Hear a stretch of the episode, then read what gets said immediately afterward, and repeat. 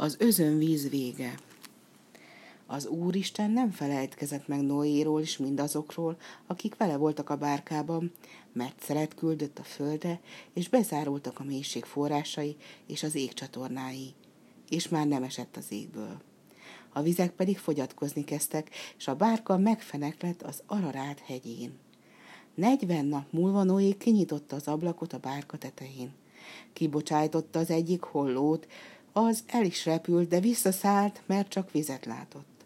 Később Noé egy galambot bocsájtott ki a bárkából, de az sem talált lábának nyugvó helyet, és visszarepült. Két nap múlva Noé újból kibocsájtotta a galambot, de este megint visszatért az, csak most egy leszakasztott olajfalevél volt a csőrében, és ebből látta Noé, hogy a víz már apad. Két nap múlva a galamb már nem tért vissza a bárkához. Noé akkor megnyitotta a bárka tetejét, kinézett és látta, hogy a föld megszikkadt.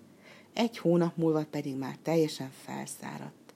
Akkor azt mondta Isten Noénak, menj ki a bárkából, menjetek ki minnyájam. Kiment hát Noé feleségével, fiaival és menyeivel, és minden állat, madár és csúszó-mászó kiment Noéval a bárkából, és akkor Noé oltárt épített az úrnak, és égő áldozatot mutatott be neki az arra megfelelő állatokból. Az úr megérezte a kedves illatot, és ezt mondta szívében. Nem átkozom meg többé a földet az ember miatt, bármennyire gonosz az ember szívének gondolata ifjúságától fogva, és többé nem pusztítom el az élőket, az állatokat, amit cselekedtem. Ezután, amíg a föld meg lesz, vetés és aratás, hideg és meleg, nyár és tél, nappal és éjszaka meg nem szűnnek. Ezután pedig megáldotta az Úristen Noét és fiait, és ezt mondta nekik – szaporodjatok és sokasodjatok, töltsétek be a földet.